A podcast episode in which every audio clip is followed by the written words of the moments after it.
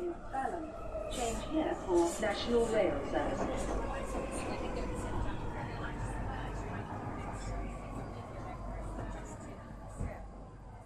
Bine ai revenit în stația Londra. Eu sunt Manuel Cheța de la manuelcheța.com și tu asculti podcastul Un român în Londra. Suntem la episodul 259 denumit God Save King Charles. În acest episod vreau să vorbesc despre încoronarea regelui Charles al III-lea și despre faptul că Torii s-au pierdut la alegerile locale. Două știri foarte, foarte bune.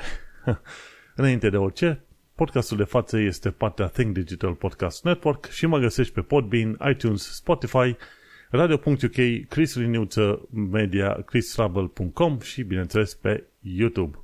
În ceea ce privește cărțile de citit, uite că în continuare citesc cartea Live Wired de David Eagleman.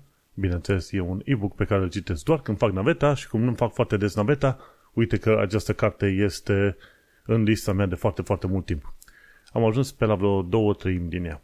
Am început să citesc o carte nouă și probabil o termin undeva pe mâine, se numește Fooled by Randomness, scrisă de Nassim Nicholas Taleb. Și Fooled by Randomness este o carte care te învață să apreciezi importanța întâmplării sau norocului, cum ar veni, norocului bun sau rău în viața asta, pentru că sunt foarte multe întâmplări în viața asta asupra cărora nu ai controlul și atunci trebuie să admiți și să înțelegi când anumite acțiuni cumva sunt influențate și, bineînțeles, de întâmplare. Și e foarte interesant pentru că această carte are și niște explicații legate de matematică și efectiv de probabilistică folosită în viața de zi cu zi, mai ales în ceea ce privește activitatea de trading. E interesant pentru anumiți investitori ca să înțeleagă măcar cât de cât uh, niște concepte matematice simple și, bineînțeles, să nu fie păcăliți de numere, de lucruri care par a fi chestiuni pseudoștiințifice, de fapt nu, sunt, sunt chestiuni pseudoștiințifice și te-ar păcăli cumva să crezi că ar fi ceva cu adevărat științific, riguros, ce vrei tu. Și așa că este bun de, e o carte foarte bună de citit, mai ales pentru cei care vor să investească în uh, acțiuni, pe piața de acțiuni, în uh, market. De ce?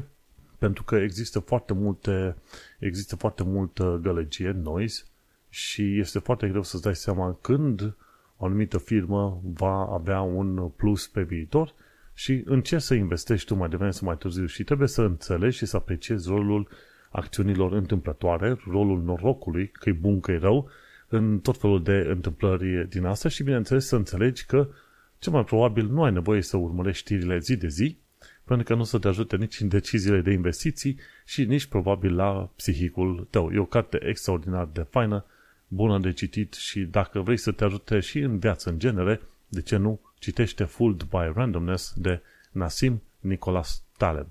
Vreau să laud un uh, grup de oameni fainți, sunt ROE Hub, The Romanian and Eastern European Hub, care se ocupă pe, de suport pentru muncă și violența domestică.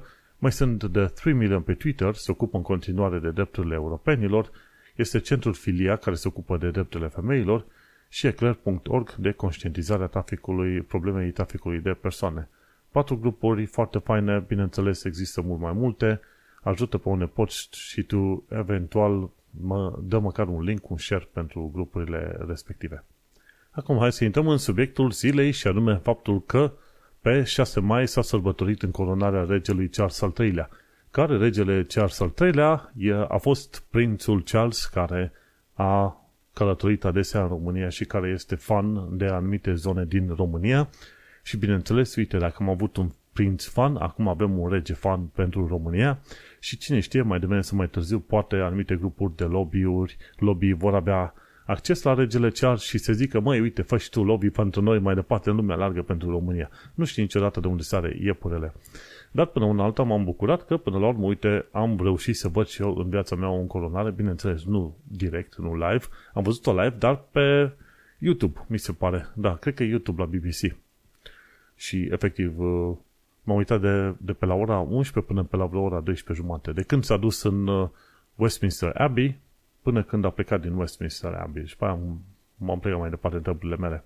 Și când am fost în coronarea, la un moment dat uh, arhiepiscopul, mi se pare, zicea, ok, acum ziceți cu mine, afirmați, să zicem, allegiance, am și uitat termenul limba română, da, allegiance, sau supunere față de rege și atunci o afirmi spunând King God Save King Charles.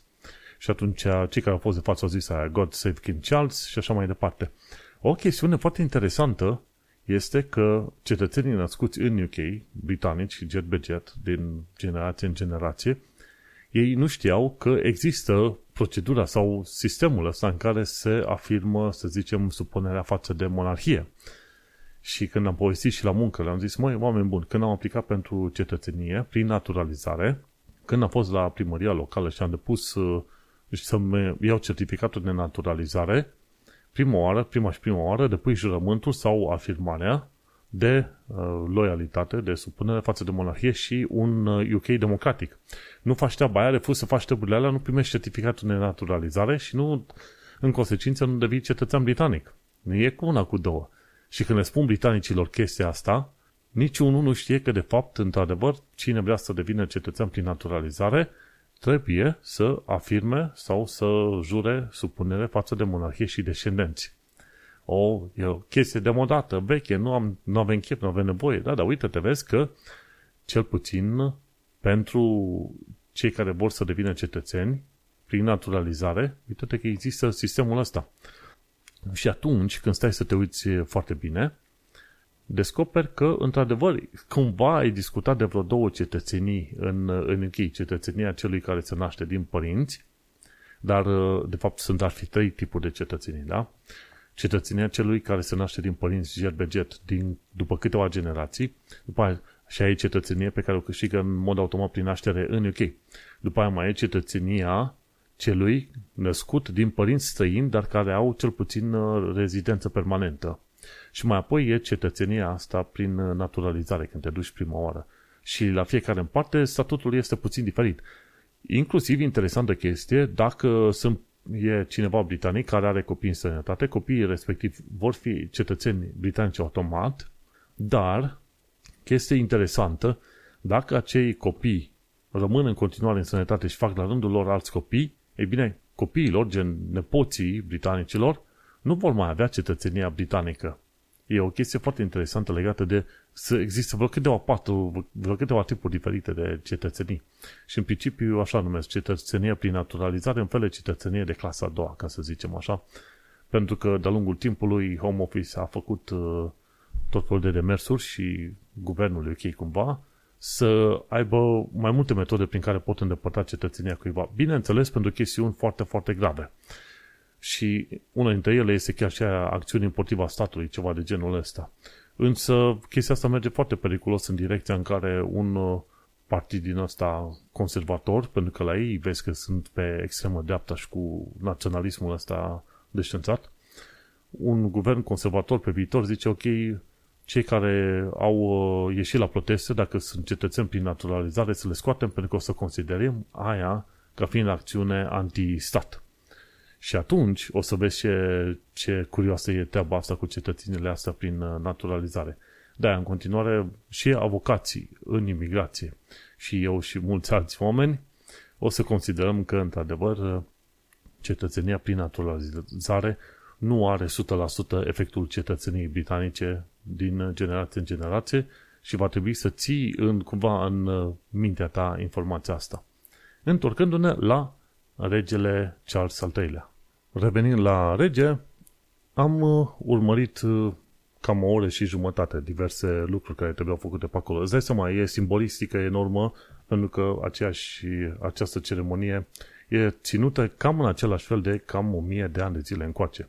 Interesantă chestie, până la urmă regele Charles a hotărât să schimbe anumite lucruri, gen la un moment dat, uh, în loc să fie numai cei din religia protestantă acolo, a invitat pe foarte mulți oameni, foarte mulți lideri religioși din tot fel de religii în, uh, în încăpere, bineînțeles, fiecare să își aducă omagiu sau efectiv afirmare de allegiance față de rege. Și discutăm de la evrei, musulmani, ortodoxi, tot felul de alte religii pe acolo. Erau și indieni, erau și din alte părți pe acolo.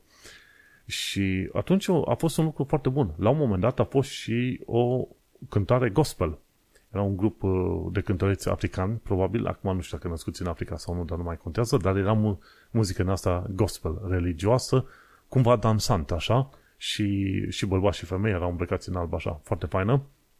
iar la final, către ieșire, bineînțeles, erau un grup de lideri religioși din diverse religii, care fiecare și-au afirmat eligenți față de monarh.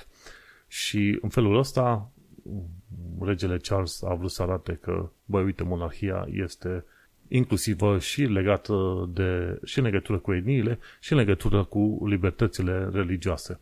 Și interesantă chestie, linkul pe care l-am pus aici către King Charles al III-lea duce către un articol în care se vorbește de faptul că Penny Mordaunt este prima femeie care a prezentat uh, sabia către rege. Și printre figurile sau persoanele religioase pe acolo erau și femei uh, preot, mi se pare, da, vreo câteva dintre ele. Și în uh, cazul de față, Penny Mordaunt, mi se pare că ea are rolul de Lord President of the Council and Portsmouth uh, North MP. So basically, e Lord uh, Penny Mordaunt este și uh, membru al Parlamentului pentru Portsmouth North, dar este și Lord President of the Council. Și atunci, ca în acea condiție de Lord President of the Council, ea a avut rolul de a prezenta sabia regelui. Și e foarte interesant, cei de la BBC chiar uh, anunță faptul că este prima femeie care a prezentat sabia uh, regelui. Și un lucru interesant, toată lumea o laudă pe Penny Mordon că a făcut uh, o treabă extraordinar de bună și lumea chiar s-a mirat, voi de unde avea atâta forță fizică să ține acea sabie, sabie în, uh, efectiv, în uh, mâini atât de mult timp, trebuia să țină vertical acolo. Și acum nu știu dacă sabia are, nu știu, câteva kg sau cum, dar adevărul e că te poți uita în tot fel de prezentări pe aici și da, sabia nu ar părea a fi extraordinar de grea, dar uh, totuși pe acolo. In, e chiar interesant. Și atunci, vezi, este un lucru bun, incluziune, religii, să zicem, diverse etnii, diverse genuri pe acolo, de ce nu, lumea ca să fie mai aproape de rege. Și asta e un lucru chiar foarte fain. Până una alta, mi, mi se pare că Chelsea este ceva mai natural, ca să zicem așa, mai aproape de lumea obișnuită, ca să zicem. Și atunci, cum să zic, este un lucru, este un lucru chiar foarte fain. Bineînțeles, când te uiți pe acolo, la un moment dat, regele trebuia să umble cu două sceptre și era și ajutat de oameni, tot fel de îmbrăcăminți din alea. Oricât, orice critică avea la adresa regelui, când te gândești că trebuie să participi, deci trebuie, nu ai altă șansă, trebuie să participi la tot felul de manifestații în asta publice, ca lider de țară, că vrei, că nu vrei, câteodată să te împlaci așa pompos și ciudățel, să știi că nu este chiar, nu este chiar foarte fain, știi? Probabil te distează când, când te uiți de la distanță și zici, băi, uite-te la ăștia că au o tonă de bani, aver ce vrei tu. Dar o vorbă pe care o are și partenera mea, care este director de comunicare la acest podcast, ea spune clar, oameni mici, probleme mici, oameni mari, probleme mari. Așa că, indiferent de cum o dai, până la urmă tot ai de-a face cu oameni și crede-mă că sunt uh, cel mai probabil zile în care și regele Charles și urăște viața și zilele și soarele și ce vrei tu. Așa că, până una alta, e, e un fenomen interesant că ai un rege, e un alt fenomen interesant că sute, probabil sute de milioane de oameni au urmărit cumva online sau prin orice metodă în coronarea asta și, bineînțeles, UK are în continuare un produs puternic de export către exterior. Au venit americani cu zile și săptămâni înainte ca să vadă în coronare și precesiunea asta și toată lumea a fost uh, impresionată. Mi se pare cât? Vreo 4.000 de soldați din uh, diverse uh, brațe ale armatei au luat parte la, la, o, la precesiune și, bineînțeles, la încolonare. Extraordinar de interesant, bineînțeles, chiar discutam și cu cineva la un moment dat, este prima încolonare pe care o să vedem în echipe următoarele câteva decenii, dar vor mai fi încă vreo două, trei pe următoarele, ce știu, șase decenii și probabil uh, chiar uh, pe următorul veac vreo 3-4 asemenea coronări. Dar nu știu niciodată unde duc uh, toate chestiunile astea, dar până una alta, ce pot zice, God Save King Charles. Și am ascultat și de curând un Kingly Mind the Gap message și mesajul ăsta a putut fi ascultat în zona TFL, da, pe metrou, în perioada încoronării. Era regele și regina transmitea un mesaj de bine oamenilor și, bineînțeles, regele la final mind the gap. Foarte tare. Și acum, bineînțeles, părerea mea despre ideea asta cu monarhie. Monarhia, în modul în care e creată și funcționează în UK, mi se pare chiar, chiar ok. N-am ce să zic. Până la urmă să nu uităm că proprietățile pe care le are regele, plătește niște impozite pe ele, îi revin niște bani înapoi, are oarece avere de miliarde, mai devreme sau mai târziu, dacă stai să te uiți în SUA și multe alte locuri, miliardarii devin deja foarte, foarte obișnuiți ca, ca oameni. Îi poți găsi mai devreme sau mai târziu pe stradă. Oricum, ziceam, în foarte multe cazuri, Londra este locul unde regii merg pe jos, pe stradă, ok? Și atunci, mai devreme sau mai târziu, o să-ți dai seama foarte bine că, într-adevăr, mulți se plâng de averea enormă a regelui. Acum, hai să fim serios, sunt mulți alții cu mult mai mari averi și probabil uh, cu mult mai, uh, să zicem, cu un trecut mult mai uh, ciudățel. Și cum e, mi se pare ciudat, pe de-o parte, dar pe de altă parte să nu uităm, rolul monarhiei este un rol reprezentativ sau simbolic, până la urmă, deși există ceva putere în monarhie, nu este atât de multă pe cât ai vrea să zici tu, da? Și atunci, până la urmă, este un compromis, poți să zici că este un compromis foarte bun, ai uh, monarhie ca șef de stat, ai și guvernul și, de fapt, guvernul este cel care face tot felul și Parlamentul plus guvernul, ok? Fac cam, uh, cam, uh, cam ei taie și spânzură peste tot pe aici. Și așa că dacă ai vreodată vreo supărare legată de viața din UK, plânge-te de mai degrabă de guvern și nu de rege. Și apropo de guvern, uite că de curând Tories au pierdut alegerile locale, cu toate că au schimbat o lege prin care s-a cerut ca oamenii să aibă document de identitate când se prezintă la alegerile locale sau la orice fel de alegeri. Interesantă chestie este că au putut avea loc alegeri zeci și zeci de ani de zile și nimeni nu s-a plâns că ar fi fraude. Cred că doar o singură persoană a fost condamnată pentru fraudare în tot UK-ul, care are 60 de milioane de locuitori. Așa că, într-adevăr, nu era nevoie și se spune clar și toată lumea a spus clar, ok, legea asta împinsă de către uh, conservatori în mod specific a fost orientată către grupurile defavorizate pentru a-i stopa din a vota. Deci, dacă avem uh, Tories care au pierdut uh, enorm de mult în uh, ultima perioadă, adică chiar la alegerile astea, cele mai noi, gândește-te ce, efectiv, gândește-te ce s-ar uh, fi întâmplat dacă nu erau și pie, nu erau piedicile astea puse, efectiv. Stai să te uiți, de exemplu, când uh, vezi cum s-au uh, desfășurat alegerile astea, foarte, uite, chiar ne uităm așa, foarte mulți oameni au venit totuși și au votat. Și, cum să zic, ăștia au pierdut, uh, cum îi zice, extraordinar de mult conservatori. Mi se pare la un moment dat că pierduseră cam o mie de locuri, dacă stau să mă gândesc bine. Și se pare că laburiștii vor, teoretic, după sentimentul oamenilor din astea locale, se pare că laburiștii vor fi cei care vor uh, lua locul 1, dar nu vor putea face majoritate și cel mai probabil vor trebui să facă echipă cu Lib, Libdem. Și ce s-a întâmplat? Chiar o parte dintre votanți au fost întorși tocmai din ușile secțiilor de votare și au fost niște observatori și au văzut, măi, dar fiindcă erau întorși din ușile secțiilor de votare, că erau întrebați, aveți act? Nu. Bine, trebuie să te reîntorci ca să votezi cu act. Dar fiindcă oamenii nu au uh, fost lăsați să intre în secția de votare, cei de la secția de votare nu pot vot, n-au uh, transmis numele, numerele reale legate de oamenii care au venit și nu aveau document. Pentru că e nevoie de anumite statistici. Și aici se vede clar că au fost făcute niște măgării, clar făcute pentru a-i uh, ajuta pe cei de la Tories. Și cu toate astea, Tories au pierdut cam o mie de locuri la consiliile locale pe UK. Și mă bucur pentru că ce au făcut ei în ultimii câțiva ani de zile le conferă un loc foarte bine în haznaua istoriei, ca să zicem așa. Așa că, până la urmă, în principiu, ceea ce știm sau ceea ce se știe legat de politica din UK e faptul că alegerile locale nu au cea mai mare importanță. Și de obicei alegerile locale sunt alegerile la care se merge mai uh, rar, ca să zicem așa, merg mai puțin oameni.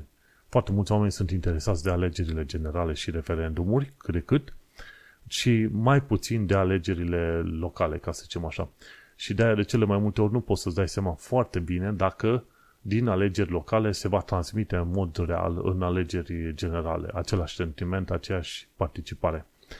Dar lumea cam spune că în direcția aia se va duce, e posibil ca laburiștii să iasă înaintea conservatorilor și voturile care înainte se duseseră către uh, conservatori au fost acum împărțite aproape în mod egal între laburiști și liberal-democrați.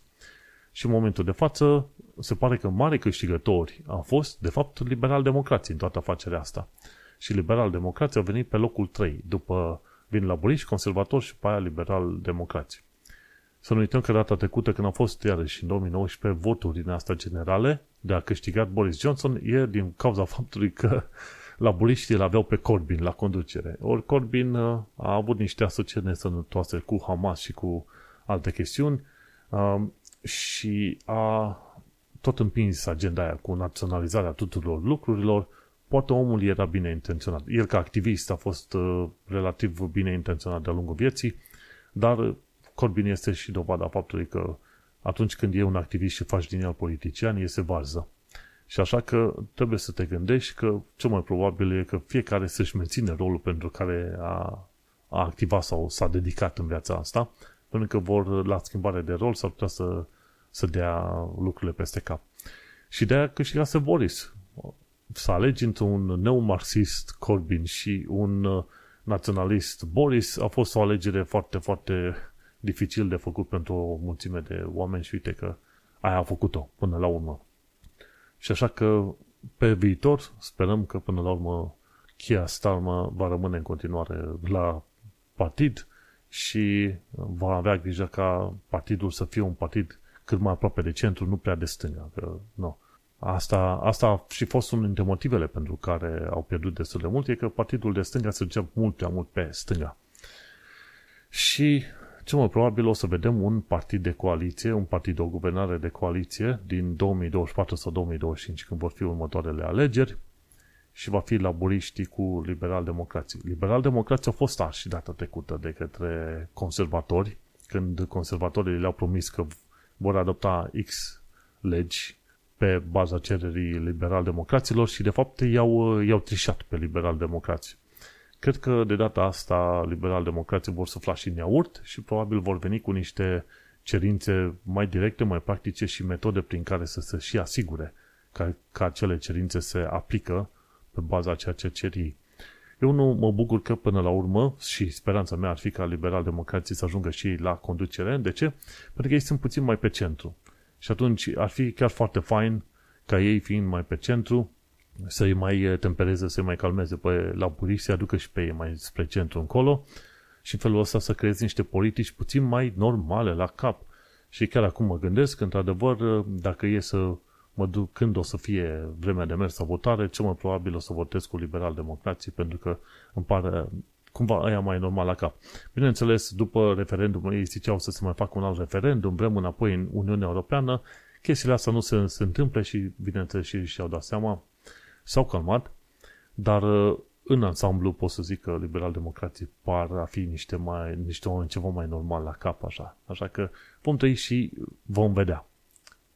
Uite că aici închei prima parte a acestui episod de podcast. Cine vrea să asculte restul episodului, să nu uite să intre pe manuelcheța.com și să caute episodul 259 denumit God Save King Charles.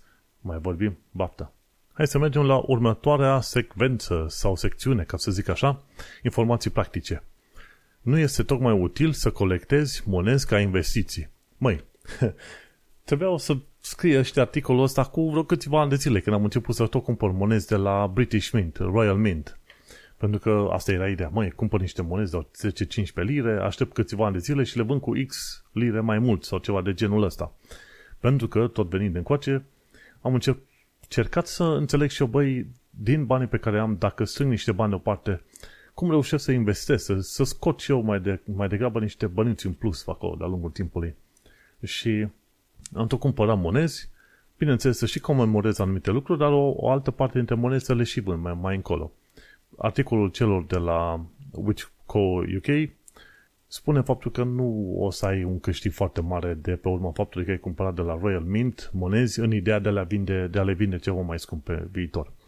Și așa că am cam lăsat-o baltă, o să mai am monezi doar dacă vreau niște, să le țin minte ca evenimente în asta foarte speciale.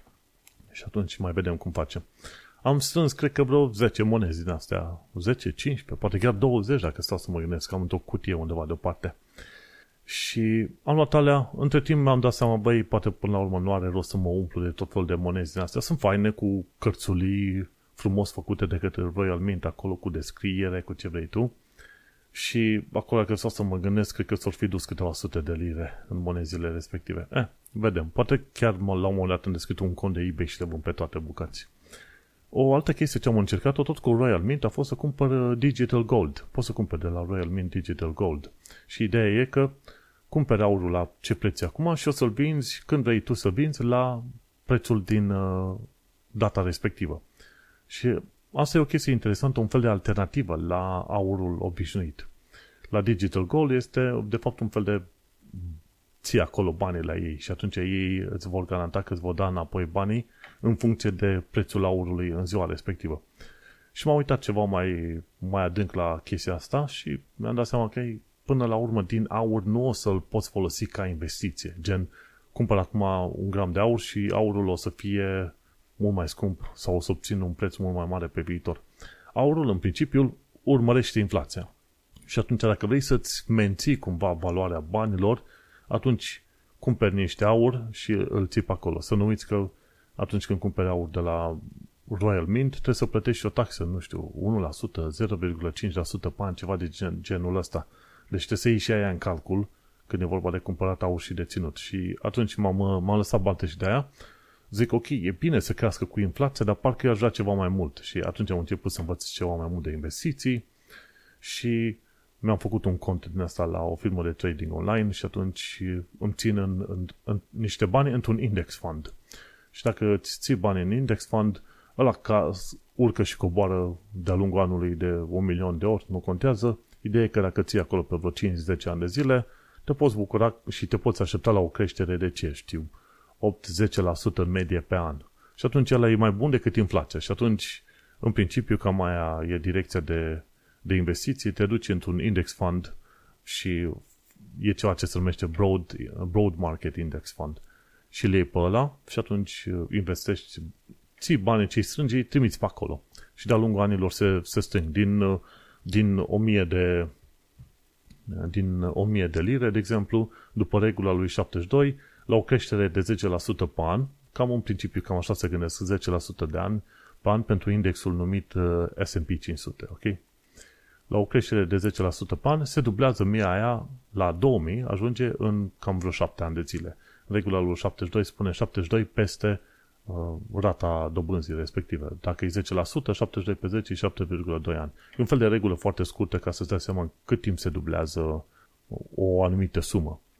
Și atunci am mers pe ideea asta că mai bine investești în stock market, dar uh, e bine să spui bani în index funds și poate o sumă foarte mică în acțiuni în mod direct, dar uh, nu e recomandat pentru cei mai mulți oameni efectiv nu e recomandat să investești în acțiuni direct pentru că sunt un milion de chestii pe care trebuie să le înveți și despre firme, să le urmărești, să te sucești și cei mai mulți oameni, 99,99% efectiv nu vor vrea să-și consume timpul și dacă vor neapărat să investească în acțiuni, vor, vor, vor face mișcările greșite și vor pierde bani chiar foarte mult. De-aia și eu și mulți alți oameni zic, măi, investește într-un road-based index fund cum e S&P 500 la americani sau FTSE, FTSE 100 sau 250 pe UK. Și investești pe acolo, ai răbdare, aștepți un număr de ani și după aia crește, pentru că creșterile pe care le vedea în fondurile respective sunt uh, conectate cu creșterile în produsul intern brut plus creșterile de inflație. Și de obicei cam asta te aștepți. Dacă inflația e un 5%, produsul intern brut TV din diverse țări crește și la cu 1-2% și atunci te aștepta ca return-ul, return on investment, cum ar veni, să fie inflația plus GDP-ul, uh, produs intern brut. Și atunci să obții așa, cam asta e un fel de, să zicem, un fel de procentaj așteptat, să zicem, de creștere. Și da, monezi ca investiții, poate nu, trecut pe la aur, nu, și atunci trecut și pe la pe la stock market și atunci am rămas deocamdată pe acolo, pentru că pare un lucru mai interesant și mai fascinant pentru mine personal. Ce mai aflat de curând? Am aflat că e ceea ce se numește un, un brushing scam. Adică sunt uh, tot felul de firme care îți trimit comenzi la tine acasă cu o eșarfă ceva, chestii foarte ieftine. Se numește Su, mai nou umblă um, pe internet Su's He Chou, Su Ji Chou brand scarf.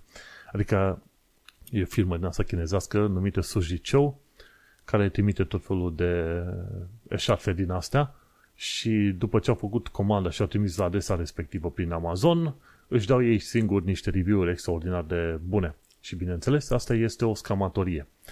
Și așa că cel mai bine este să raportezi chestia asta, report to Amazon și poți să raportezi la Amazon pe site-ul lor, uh, nu știu, Helping Customer Service, cauți undeva în zona Security and Privacy și zici Report Unsolicited Packages or Brushing Scam. Dacă ții minte de brushing scam, zici așa, Amazon.com report brushing scam. Și atunci raportezi pentru că firmele respective trebuie scoase de pe Amazon în, ca, în momentul în care fac scamatorii de genul ăsta. Și cam asta cu sfaturile practice. Hai să trecem la știrile zilei și cel puțin uh, ale săptămânii, ca să zicem așa. Ce m-a interesat pe mine mai mult în săptămâna asta la altă am aflat că noaptea se, fac curățenie, se face curățenie la căile ferate TFL cu oameni care sunt plătiți minimul pe economie, dacă să zic așa. Și efectiv ce se strânge, în principiu, este praful și este vorba și de faptul că e și praf metalic și praf de la oameni, de la celule și păr. Și se face curățenie sănătoasă, tot felul de echipe, în sus și în jos pe, pe căile ferate ale UK-ului, ale TFL-ului și se face noaptea, undeva, cred că de pe la vreo 12 noapte până la 6 dimineața. Pentru că altfel ar fi, metroul londonez ar fi mult mai prăfuit. Și da, nu e într-adevăr o mirare mare că mergi cu metroul londonez, mai simți că tu miros din ala de arsură sau ceva, dar uh, nu simți așa un praf enorm. Și uite-te că de fapt se face curățenie în metroul respectiv. Înseamnă, gândește-te ce ar fi însemnat ca pe metrou să nu se fi făcut curățenie deloc. Dar fiindcă nu bate vântul de nicăieri, tot felul de praf care s-ar fi făcut și de la roți în contact cu căile ferate și de la oameni și așa mai departe, tu îți dai seama de fiecare dată s-ar fi ridicat colbul, cum se zice la țară Moldova, da? S-ar fi ridicat colbul în, în nebunie totală. Bun. Ce mai aflat de curând este că băncile refuză reipotecarea dacă proprietarii găzuiesc refugiați ucrainieni. Bineînțeles, e doar un singur caz uh, raportat, dar uh, pentru fiecare caz raportat în orice fel de situație, te poți aștepta ca 100 să fie de fapt neraportate și scris pe BBC. Și după ce o echipă de la BBC a luat legătura cu banca respectivă, atunci banca a zis, hai că regândim și dăm omului, uh, îi dăm omului reipotecare. Dar uh, asta e o chestie nesimțită, pentru că home office, câteodată judecătoriile, câteodată băncile și alte servicii încep să fac, fac lucrul corect doar în momentul în care se face uh, presiune prin uh, televiziune și este un lucru foarte trist pe care l-am descoperit și aici. Trebuie să se facă uneori presiune prin public, prin televiziune, prin jurnalism, ca să reușească să se facă un lucru foarte bun. Ce mai aflat de curând este faptul că 700.000 de familii au ratat chiria sau plata ipotecii luna trecută. Și aici intrăm, bineînțeles, în paradoxul ăla pe care îl tot ziceam. Băi, o țară bogată, dar uite cât de mulți oameni săraci sunt și aici. Și nu este un paradox, este doar o problemă de percepție. Pentru că fiecare țară are propriile sale plusuri și minusuri. Iar în UK descoper că există destul de multă sărăcie. Și așa că nu ar trebui să te mire că în vremuri de criză poate chiar milioane de oameni ajung să se folosească de food banks sau să aibă nevoie de ajutor de împrumut sau de plata băncii. Ce am mai aflat iarăși de curând este faptul că în Londra dacă ai câini periculoși și mușcă oameni și asmuți câinii asupra poliției, poliția este liberă să împuște câinii. Și s-a întâmplat chiar în zona Poplar, pe aici, în apropiere de Kennedy Wharf, o chestie de genul ăsta. Și adevărul că omul respectiv, cred că ori era drogat, ori beat ceva de genul ăsta, că ar fi trebuit să pună câinii deoparte, când a venit poliția să se calmeze, să zică, ok, câini stați jos, la poliție te predai și gata, nu faci... A făcut pe nițnaiu, cum se zice, și câinii lui au ajuns să fie împușcați pentru că au atacat polițiștii la un moment dat. Ce am aflat de curând este că un fum într-un tren TFL a dus la o panică generalizată și cam jumătate din oameni au început să spargă geamuri, să tragă de uși ca să iasă repede, era într-o stație. Și mi se pare că era fum de la frână. Și fumul respectiv intrase peste tot prin tren și oamenii s-au panicat. Iar, uh, din păcate, ușile nu se deschiseseră ca să le permită oamenilor să iasă. Și atunci oamenii s-au, s-au speriat și au început să spargă geamuri, uși, tot ce vrei ca să iasă din acel tren de TFL. Și TFL pare că nu prea și-a cerut scuze. Băi, ce s-a întâmplat acolo pentru chestia aia? O parte din oameni ar fi putut să, să zicem că uh, ajungeau în spital cu, în situația respectivă, înțelegi? Și șoferul nu anunța oamenii, oamenii erau speriați, ușile nu se deschideau pe acolo, știi? Și atunci uh, era panică foarte mare pe acolo. Și British Transport Police au primit informația asta, dar TFL-ul efectiv nu spusese nimic, știi? și spune că vine de la brake dust, praf de la frână. Și oamenii confund, confundă asta cu, ce știu, cu ceva care arde, dar ce contează? Dacă e fum în cabină, te mai sperii? Și de la TFL au spus până la urmă că ne, ne pare rău de, de, de distresul cauzat, de la cap în comun s-a întâmplat așa, știi? Și încă investigează ce s-a întâmplat. Păi da, investigați și faceți în așa fel încât ușile să fie deschise altă dată când e panică mare, pentru că nu, oamenii se puteau călca în picioare. Aventuri într-un oraș mare. Ce mai aflat de curând este că Met Police investigează un politician nigerian și o întreagă rețea de traficanți de organe. Acum, ce afli de traficanți de organe e faptul că au găsit vreun om uh, sărac de prin Nigeria și l-au convins să vină în UK să facă transplant de rinic, mi se pare, pentru o persoană cunoscută și, bineînțeles, pe, pe bani. Și cum se zicea prin anii 90 că mă duc și în vând un rinic pentru că etc., știi? Ceva de genul ăsta, știi? Nu că oamenii erau omoriți sau să li se ia organele. Și în cazul ăsta la fel era, se numește trafic de organe, chiar dacă omul ăla l-ai convins, l-ai plătit și până la urmă vrea să vină să își doneze un rinic să ajute sau să ajute să și-l doneze pentru o persoană oarecare. Și poliția investigează chestia asta în momentul de față. Și nu e un singur caz, s-au mai întâmplat chestii de genul ăsta. Am vorbit destul despre știri curente, hai să aflăm ce mai descoperim în viața din Londra. În Londra, ce aflăm este că Puppet Festival are loc în Covent Garden în mai. Și mi se pare că ar trebui să se întâmple undeva pe 14 mai, da, cam ar veni săptămâna viitoare, bă nu, duminica asta pentru că podcastul este înregistrat pe data de 9 mai. Duminica asta pe 14 mai te poți duce la St. Paul's Church, la Covent Garden, între 11 și 5 p.m. și atunci o să vezi Puppets Festival. Foarte interesantă chestia asta. O altă chestie interesantă legată de Londra, uite că atunci când a avut loc în coronarea, am putut vedea bus, bus stop crowns, coroane pe câteva stații de autobuz de pe zona Oxford Street. Bineînțeles, acele coloane au fost plătite din bani privați de către o anumită firmă și puse acolo și bineînțeles nu erau coloane reale, erau doar uh, simulacre, ca să zicem așa. Dar o chestie foarte faină și interesantă. Dacă te plimbai pe la Oxford Street în uh, perioada asta, bineînțeles, vedeai și coloanele respective. Bineînțeles, în tema cu încolonarea, cine vrea să viziteze Buckingham Palace poate să viziteze State Rooms, camerele statale.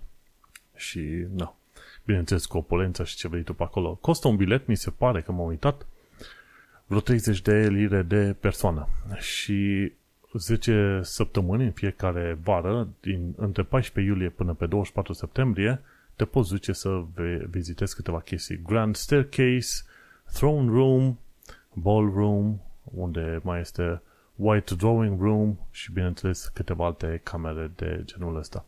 Este și un magazin unde poți să cumperi plushis de Koji. Deci dacă nu vrei un Koji real, măcar un plushi te poți alege de acolo. Poți să vezi și Queen's Gallery și poți să vezi și Royal Muse, dar mi se pare că și pentru una și pentru alta trebuie să plătești extra. Și pentru Queen's Gallery plătești 17 lire extra, pentru Royal Muse plătești 15 lire extra. Deci, cu alte cuvinte, 60 de lire de persoane dacă vrei să vezi toate locurile respective. Ce poți vedea în zona Buckingham Palace este, mi se pare, în fiecare vineri, este Changing of God. În fiecare vineri undeva la 10.30. Dacă ești la 10.30 în zona Palatului Buckingham, o să vezi cum vine, uh, vine noua gardă și pleacă vechea gardă și acolo este un fenomen interesant. Vinerea la 10 jumate. Și o altă chestie, dacă îți plac oile chiar atât de mult, câteodată te poți duce să pe Southwark Bridge să vezi cum sunt oile duse dintr-o parte în alta. E o tradiție veche reînviată de curând de către free men și free women din City of London. Mi se pare că există doar uh, anumite categorii de oameni care se pot uh, considera free men la City of London. Și mi se pare că sunt și anumite bilete care se pot cumpăra, dar dispar foarte, foarte repede. și biletele vor fi, sunt date în vânzare astăzi 9 mai și de obicei se vând foarte, foarte repede. și sunt curios să văd cine se poate considera acești freemen, ca să zicem așa, n-am nicio idee. Probabil că dacă plătești bilet ca să participi, cu ocazia asta ești și tu considerat un freeman pe acolo, City of London. O parte din obiceiuri, o să vezi că sunt obiceiuri foarte vechi care fuseseră închise la un moment dat, nu s-au mai ținut și au fost reînviate de către oameni. O parte din oameni, uite-te că într-adevăr, într-adevăr vor să mențină vii anumite chestii interesante sau ciudățele, ca să zicem așa. Inclusiv faptul că iei oile și le pui la plimbare pe Southwark uh, Bridge. Interesantă variantă. Și cam atât am avut de zis. Bineînțeles, în Londra vezi lucruri noi, moderne, interesante, dar vezi și lucruri tradiționaliste, vechi și ciudățele și câteodată vezi și tot felul de lucruri total inventate și interesante.